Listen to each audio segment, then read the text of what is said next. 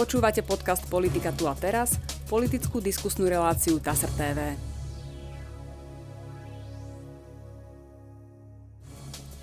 Stretávame sa tu v strede leta, kedy majú niektoré televízie, kamenné televízie, tzv. tú letnú pauzu, ale politika letnú pauzu nemá práve naopak, dejú sa veci, ja som preto veľmi rád, že môžem v našej relácii privítať Michala Šípoša, predsedu poslaneckého klubu najsilnejšej vládnej strany Olano. Dobrý deň.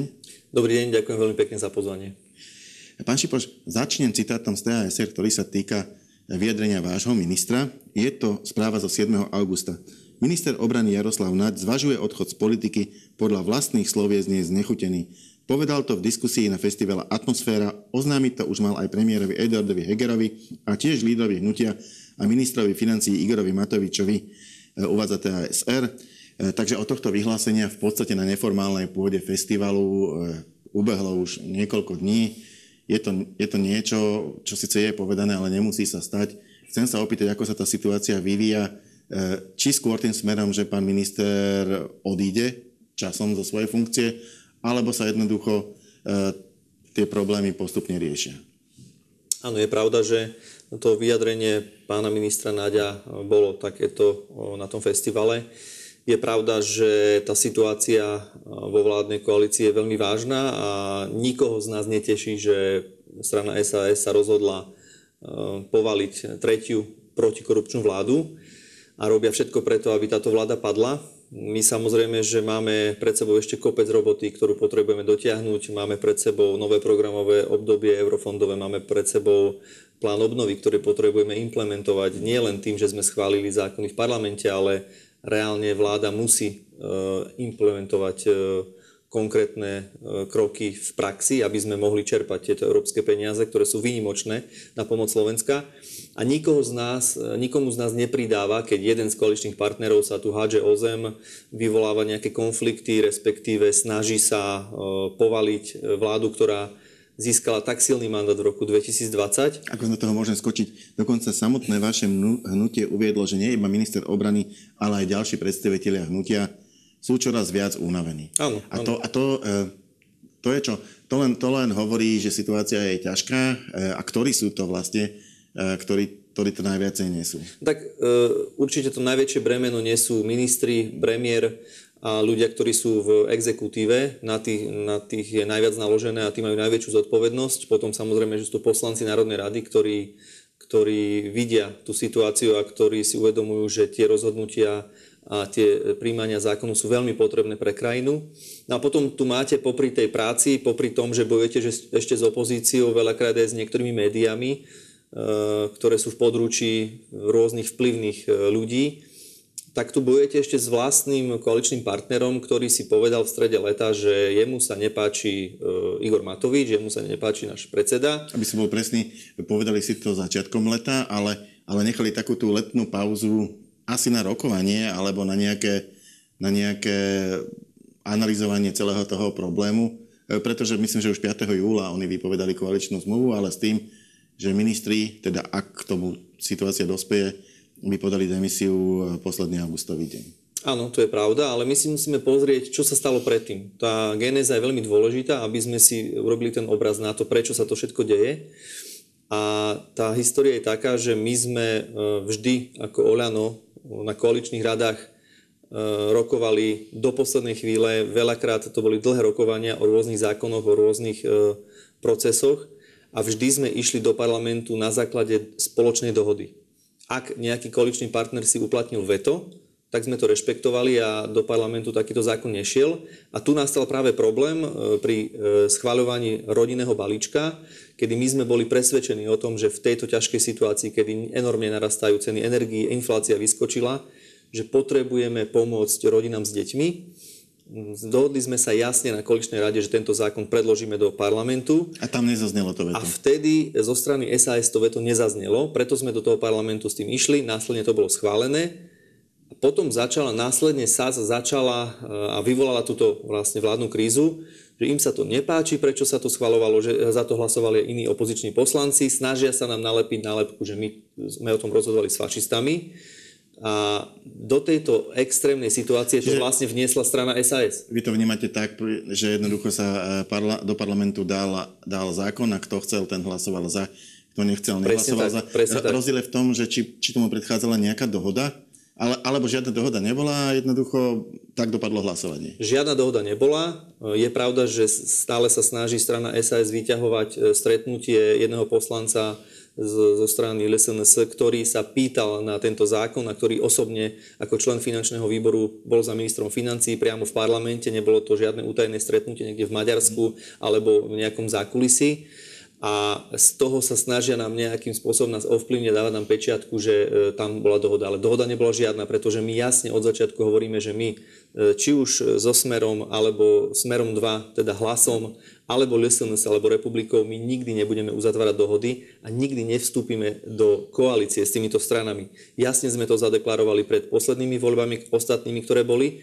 a takto to deklarujeme celý čas. My sme v tomto úplne čitateľní, kdež na druhej strane strana SAS nikdy nevie jednoznačne vylúčiť či hlas alebo republiku e, zo, e, z ďalšej spolupráce v ďalších voľbách. No a následne potom balíčku, ktorý bol schválený, urobila sa toto veľké divadlo, začali e, sa vyhrážať najprv tým, že povedali, že odídu z koaličnej rady, že oni sa na koaličnej rade nebudú zúčastňovať, aby ukludnili situáciu.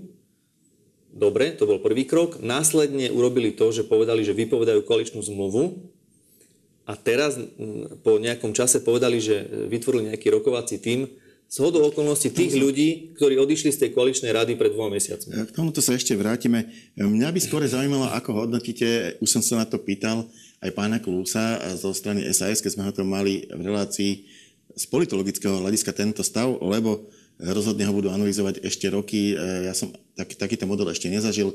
Naozaj máme vo vláde štyroch partnerov, to znamená, vo vláde sedia ministri nominovaní štyrmi stranami v tejto chvíli. Tieto štyri strany majú v parlamente iba tri poslanecké kluby, lebo jeden poslanecký klub zanikol kvôli nedostatku poslancov. Z tých troch poslaneckých klubov dva stoja za koaličnou zmluvou, ktorá bola svojho času podpísaná všetkými štyrmi subjektami. Tretí z nej vystúpil a naviac ešte avizoval, že koncom teda tohto mesiaca eh, by jeho ministri podali, podali aj demisiu, ale možno sa to nestane, eh, ak sa dokáže dohodnúť nová koaličná zmluva ako by to nazvali politológovia podľa vás? No takto, ja politológ nie som a to nechcem im fušovať do remesla, toto nechám na nich, nech to oni zhodnotia, že ako čítajú tento scenár alebo túto situáciu. Ale ja vám to približím v takom bežnom ľudskom príbehu alebo situácii, ktorá nastáva v živote veľa z nás.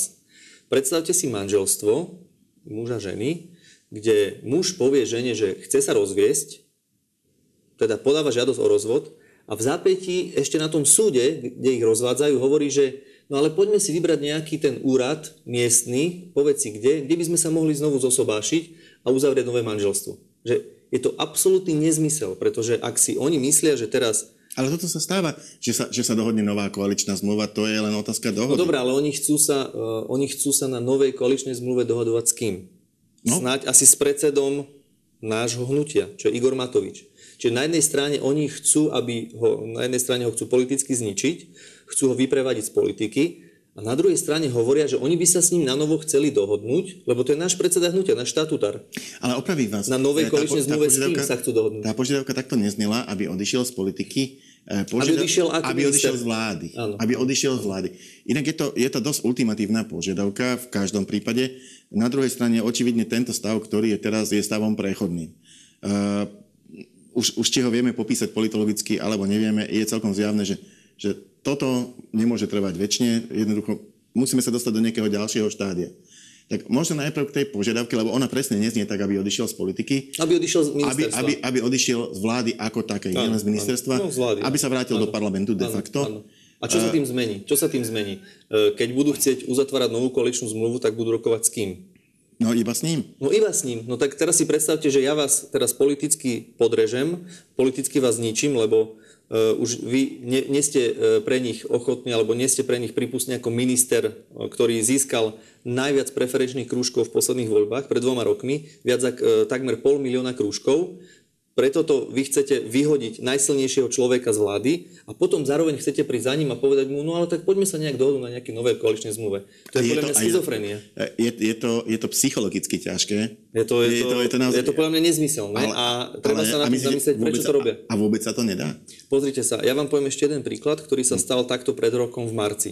Vtedy prišiel Richard Sulík a povedal, že oni nechcú, aby Igor Matovič, náš premiér, náš predseda našej strany, aby bol premiérom, aby opustil premiérsky post. A my sme si pred rokom v marci povedali, že pre dobro Slovenska, pre dobro tejto krajiny, preto aby koalícia mohla pokračovať ďalej, štvorkoalícia, Igor Matovič ustúpil, odišiel z pozície premiéra. Toto historicky, ak si zoberiete, neurobil žiaden z premiérov takéto štátnické gesto. Odišiel minister Spomínam si na jedného, čo, čo tiež odišiel z funkcie premiéra a konkrétne v minulom volebnom mm-hmm. období ako no, stalo ten, sa to už. Ale ten bol už tak doni, doničený, tam, už, tam bolo 100 tisíce ľudí bolo v uliciach a ľudia, už tam nebola iná šanca. Jedine, že nainštaluje Petra Pellegriniho, ale budú predčasné voľby. A vtedy Robert Fico pod obrovským tlakom ustúpil a odišiel. To nebolo o tom, že, že urobil nejaké gesto, ale proste on už si, on už si zachraňoval svoj zadok a potom veľmi dobre vieme, že e, tí funkcionári vysokí, ktorí boli či na NAKA, či v SISKE, či e, tí, čo sa stretávali na piatom poschodí s pánom Bodorom, pred, e, prezident policajného zboru, tak oni potrebovali získať ten čas, aby uhľadzovali všetky tie stopy, aby sa nevyšetrovalo, že tá situácia bola obrovsky diametrálne odlišná. Ale hovorím ešte raz, po takomto geste, kedy náš predseda Igor Matovič odišiel z pozície premiéra, teraz oni chcú zase, a ne, zase to chce Richard Sulík, nikto iný, chce, aby odišiel z pozície e, ministra financií. Teraz, ak chce Richard Sulík ukázať nejaké gesto alebo chce ukludniť situáciu a niečo sa mu nepáči, tak teraz je na ťahu Richard Sulík. Ak chce upokojiť situáciu, mal by si zobrať e, svoje veci a mal by odísť z, minister, z ministerstva hospodárstva. No, to, sa, to sa stane 29. augusta, Áno. aspoň tak povedal, pokiaľ sa nestane niečo iné. Vy, vymenovali teda ten rokovací tím. E, možno je to na vás, aký rokovací tím vymenuje Olano, e, ak nejaký vymenuje. Takže no. otázka je, e, Pripravujete nejaký rokovací tým? No toto je zase, e, hovorím, tá situácia, keď si to spätne zoberieme, zoberieme, že my sme vlastne ešte pred dvoma mesiacmi sa stretávali v rámci koalície, chodili tam riadni delegovaní zástupcovia strán.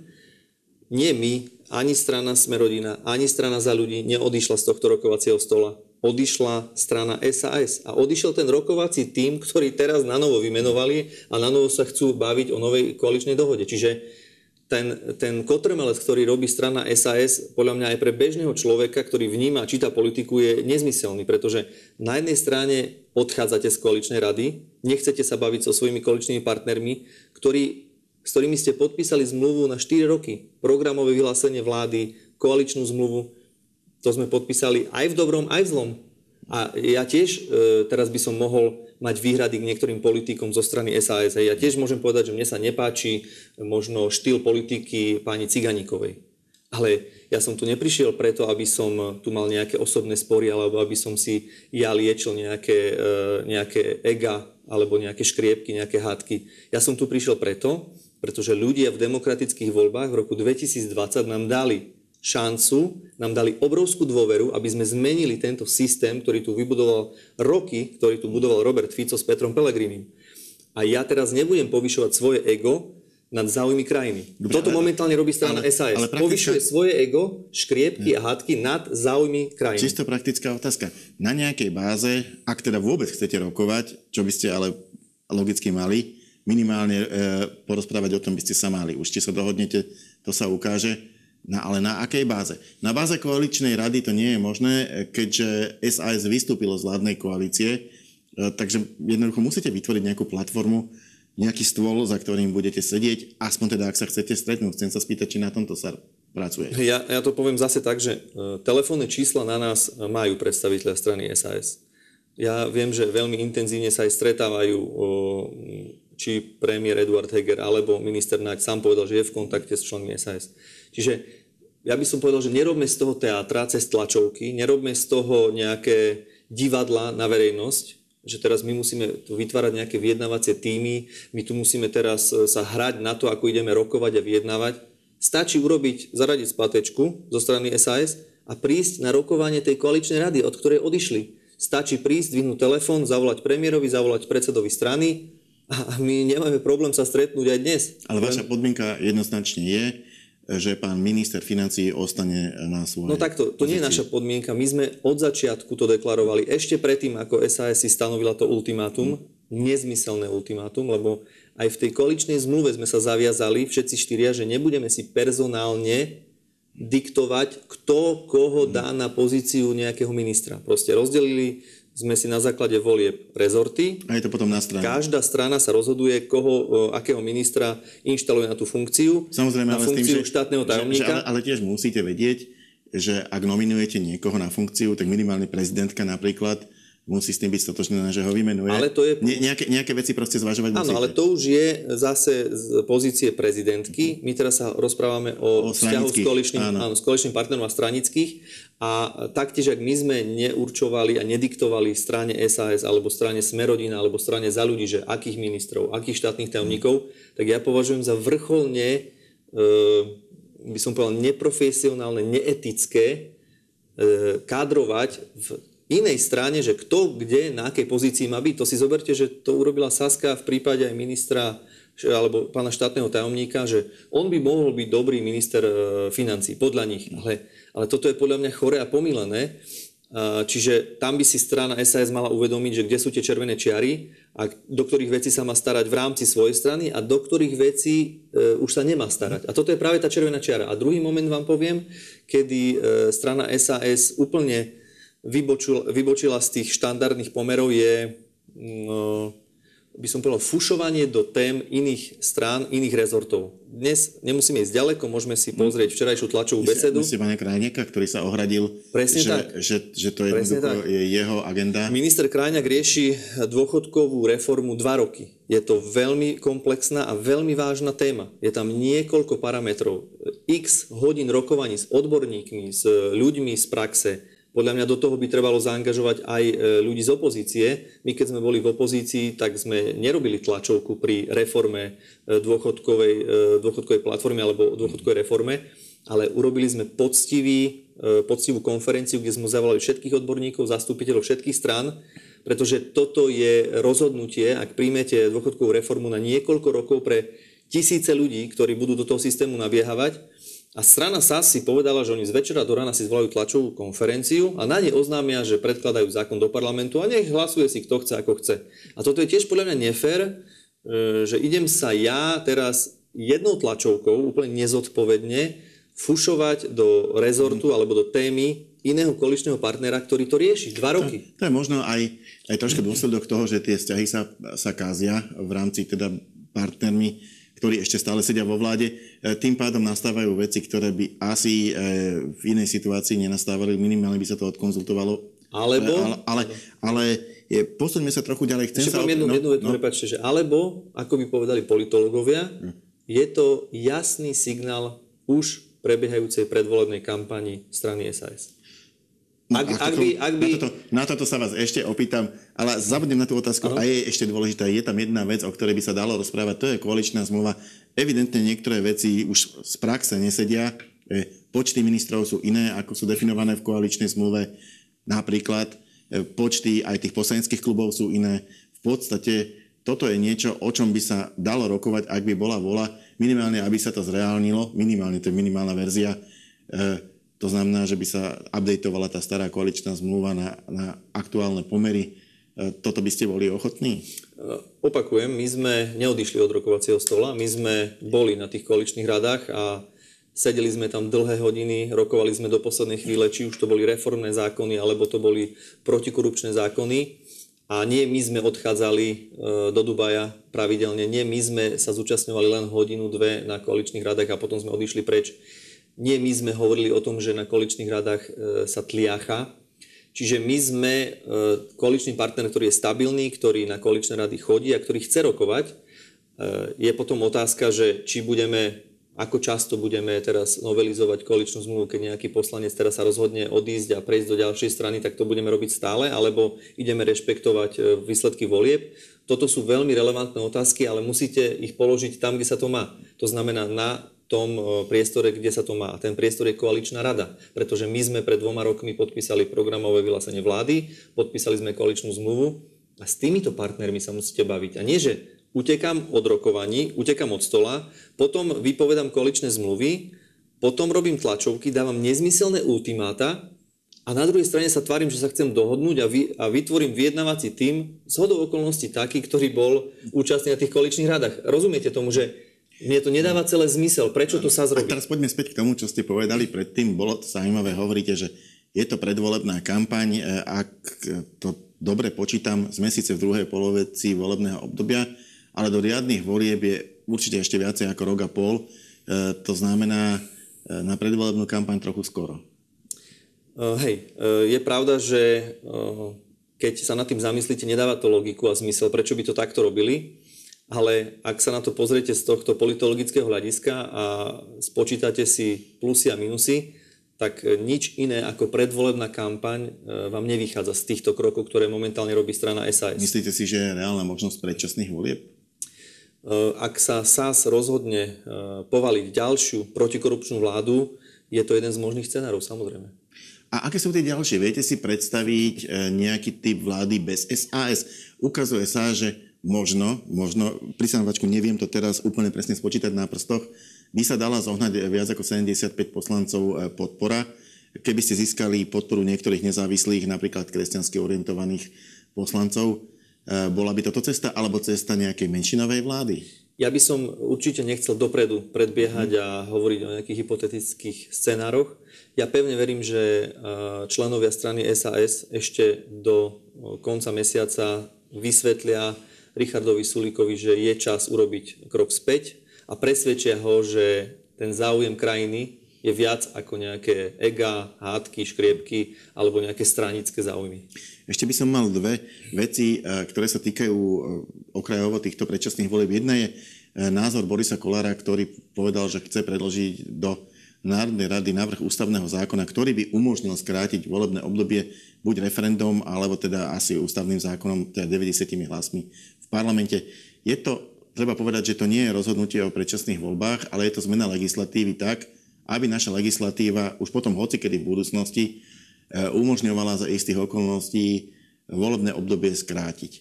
A je, to, je to návrh, ktorý ale potrebuje 90 hlasov, tak sa chcem opýtať, myslím si, že ak by ho nepodporilo Olano, už by sa stával absolútnou teóriou e, a mal by veľmi malé šance na schválenie. E, má šancu získať vašu podporu? Áno, toto je ďalší z bodov, kde ja poukazujem na to, ako funguje Olano. My sme, hovorím, stabilný a seriózny koaličný partner a my takéto vážne zákony, ktoré majú prejsť ústavnou väčšinou, v prvom rade odkomunikujeme a v prvom rade to riešime na koaličnej rade. Tento zákon neprešiel koaličnou radou, Zachytil som, že Boris Kolár to argumentuje tým, že on to niekde slúbil v nejakej relácii, že to predloží, no tak to predloží, tak to už nech si vyhodnotia voliči strany Smerodina, že či toto je seriózny prístup.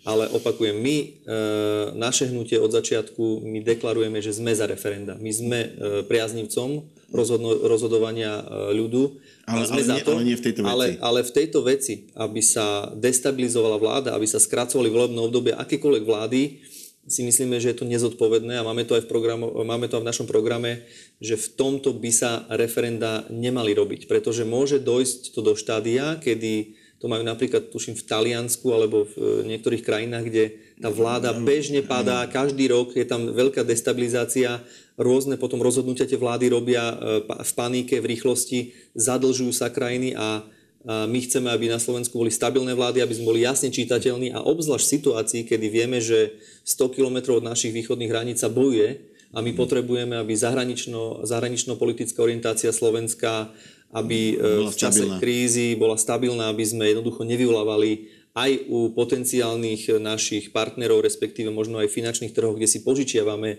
peniaze na splácanie nášho verejného dlhu, aby sme vytvorili zo Slovenska krajinu chaosu a krajinu destabilizácie. E, možno krátko, máme tu referendovú akciu. E, minulý týždeň som tu mal pána Blanára, e, rekapituloval teda, prečo sa o to snažia, čo chcú tým referendom dosiahnuť. Aký je váš názor na túto akciu?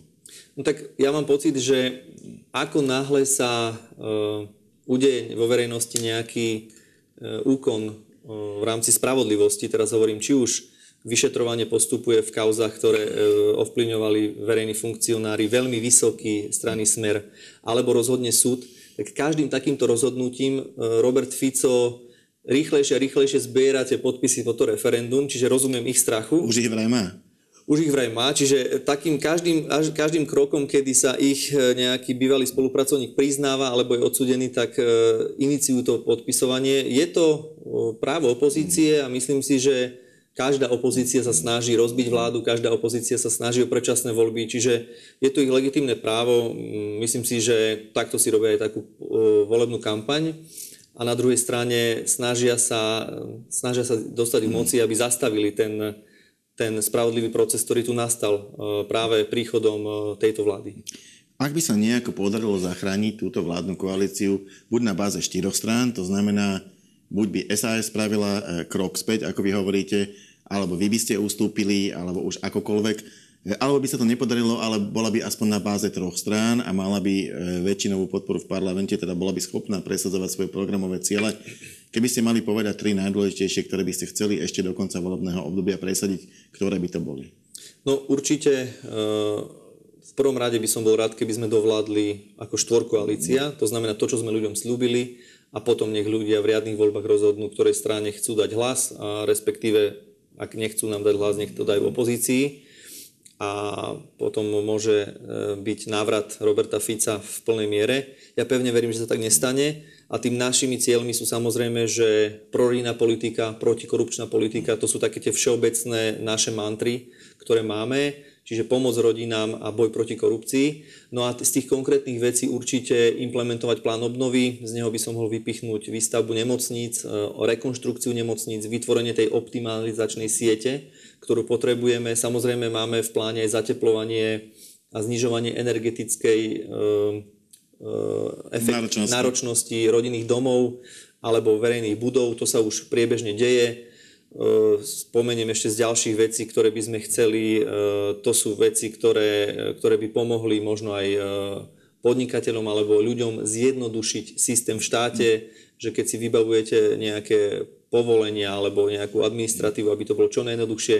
Chceli by sme veľmi zefektívniť čerpanie eurofondov pre mesta, obce, kraje a takýmto spôsobom pomôcť Slovensku v tom, aby sme naštartovali nielen dlho, dlho zanedbávané zdravotníctvo, kde vidíme, že dlho to bolo podceňované a vykrádané.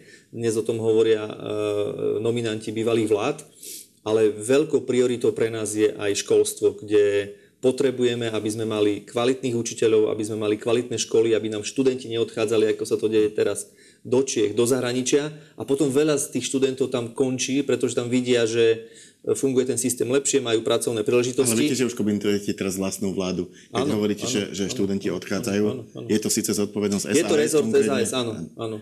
Takže my urobíme všetko preto, aby sme, ak budeme mať tú možnosť, aby sme tomu napomohli, pretože iba vzdelaný národ má budúcnosť. Ak uh-huh. si necháme, aby nám odchádzali mozgy do zahraničia, tak potom sa to môže veľmi ľahko stať, že v nejakých voľbách e, nám ľudia, ktorí tu ostanú a ktorí e, možno už budú vnímať len e, tie nostalgické veci, ktoré vyťahol Robert Fico, veľmi ľahko sa nám môže stať, že tu príde režim, ktorý tu bol v minulosti a to si myslím nikto demokraticky zmyšľajúci nechce na Slovensku. Posledná otázka je celkom praktická, týka sa volieb, ktoré budú určite, teda čo už je určité, ale tak tieto by naozaj mali byť 29. októbra spojené komunálne a regionálne voľby. Prvýkrát v histórii spojené, naozaj najväčšia, pravdepodobne najväčšia udalosť tejto jesene. Ako je na ne pripravené Olano? E, strany väčšinou hovoria o tom, že, že samozrejme každý si vytvára tie koalície na tej úrovni, na, na ktoré vlastne ide do volieb. To znamená, e, keď je to obec na úrovni obce, keď je to mesto na úrovni mesta, keď je to, keď je to e, región na úrovni regiónu. Ale, ale e, strany majú väčšinou aj nejaké také svoje červené čiary. Chcem sa opýtať, kto sú vaši prirodzení partneri do týchto, e, do týchto volieb, kto sú vaši prirodzení nepartneri, s ktorými určite nepôjdete a možno, ak by ste už vedeli povedať nejaké isté mená svojich kandidátov, aspoň zo pár takých najznámejších. Nech sa páči. Áno. Čo sa týka tých komunálnych volieb a župných volieb, ako spomínate, sú spojené. Pre nás je kľúčové obhajiť e, Žilinskú župu a Trnavskú župu. Tam sú naši župani, či už Erika Jurinová alebo Jozef Vyskupič. Myslím si, že sú to silní kandidáti, ktorí ukázali, že majú výsledky a majú víziu pre ten kraj. Čiže pre nás je absolútne kľúčové, aby sme obhajili tieto župy. A samozrejme, čo sa týka komunálnych e, volieb miest, obcí, my sme od začiatku, ako naše hnutie vzniklo, sme apelovali na to, aby ľudia volili ľudí a nie strany. V tom sme trošku takí e, neštandardní a veľakrát nám je to vyčítané, že nemáme tie klasické štruktúry, že nebojujeme za tie stranické značky, ale viac menej e, hovoríme, aby ľudia volili ľudí, ktorý, s ktorými majú skúsenosť, ktorí majú výsledky a ktorí vedia, že pre tú danú obec alebo pre to dané mesto sú pre nich tým najlepším riečením a aby sa veľmi intenzívne zaujímali o to, koho budú voliť, čo ten človek má za sebou, aké má výsledky. Čiže toto je naša stratégia. Samozrejme, my ako Hnutie Olano podporíme všetkých slušných, čestných ľudí, ktorí vyznávajú hodnoty demokracie, ktorí sa nespolčujú s fašistami, s komunistami. A toto je aj tá odpoveď na to, že kto sú pre nás tí prirodzení partnery. Viem o koalíciách, kde sa vytvorila široké spektrum tých demokratických pravicových strán, stredových strán. V Košiciach tuším 8. Tuším 8, áno, v Košiciach, ale čo určite viem povedať, a to platí nielen pre komunálne voľby, ale pre e, voľby do Národnej rady a v tom sme jasní a čitateľní. E, toto si myslím, že nevie žiadna z tých pravicových demokratických strán takto jasne povedať ako naše hnutie, že nebudeme sa spolčovať a za žiadnu cenu spolupracovať so stranou Smer, teda starý Smer, ani so stranou Hlas, teda nový Smer, ani so stranou Republika, tí noví fašisti, ani zo stranu LSNS, teda to sú tí starí fašisti. Čiže s týmito stranami určite nebudeme spolupracovať za žiadnu cenu. Myslím si, že um, už o strane SNS ani nemusíme hovoriť, ale, ale tieto strany viem určite vylúčiť zo spolupráce a takisto viem, že aj v Národnej rade, ak budú voľby do Národnej rady, či už to budú predčasné voľby alebo riadne, s týmito stranami my nebudeme spolupracovať ani kolaborovať toto sú otázky, e, myslím si, že je veľmi dobré na iný, iné pravicové strany demokratické, aby sa v tomto vymačkli, ale niektoré možno už aj teraz ukážu, že vedia krížom krážom spolupracovať s kadekým a toto je tiež odkaz pre voličov týchto stran. Ďakujem pekne, to bola posledná otázka a posledná odpoveď našej dnešnej diskusie. Ja sa ďakujem Michalovi Šípošovi. Ďakujem veľmi pekne za pozvanie a prajem ešte príjemný zvyšok leta, pokiaľ sa to dá. A my sa stretneme v našej relácii opäť na budúci týždeň. Dovidenia. Bye.